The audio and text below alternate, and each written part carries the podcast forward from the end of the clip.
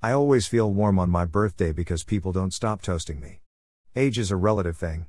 All my relatives keep reminding me how old I am. Were any famous men born on your birthday? No, only little babies. The older you get, the more you need to keep a fire extinguisher close to the cake.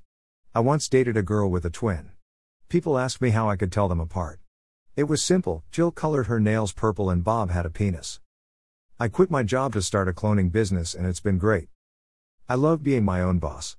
Most people are shocked when they find out how incompetent I am as an electrician.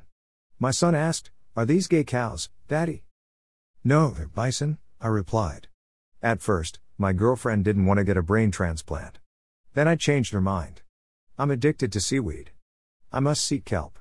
Why doesn't Elton John eat lettuce? Because he's a rocket man. I bought one of those smart light switches, but it was much too clever.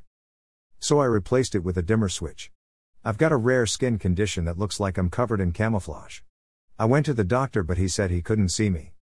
Took my car in for a service yesterday. The vicar at the church was not impressed. I found a four leaf clover. It's a bit creased, I was going to iron it, but I don't want to press my luck. Did my first nude painting this morning.